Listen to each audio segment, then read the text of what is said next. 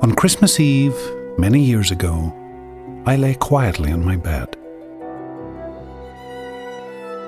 I did not rustle the sheets. I breathed slowly and silently. I was listening for a sound.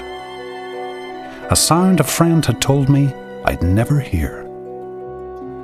The ringing bells of Santa's sleigh.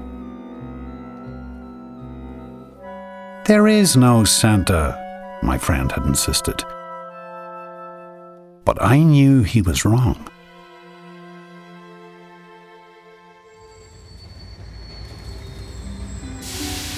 Late that night, I did hear sounds, though not of ringing bells.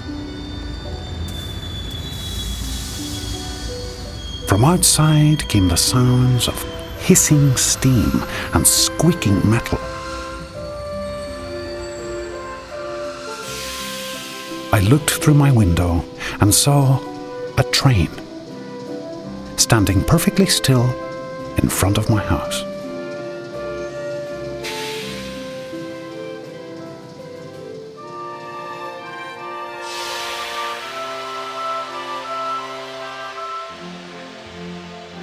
It was wrapped in an apron of steam.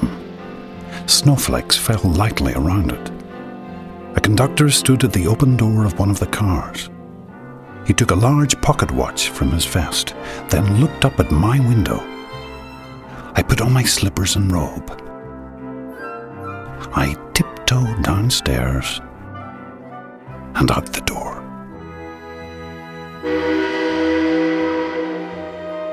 All aboard! The conductor cried out. I ran up to him. Well, he said, are you coming? Where? I asked. Why, to the North Pole, of course, was his answer. This is the Polar Express.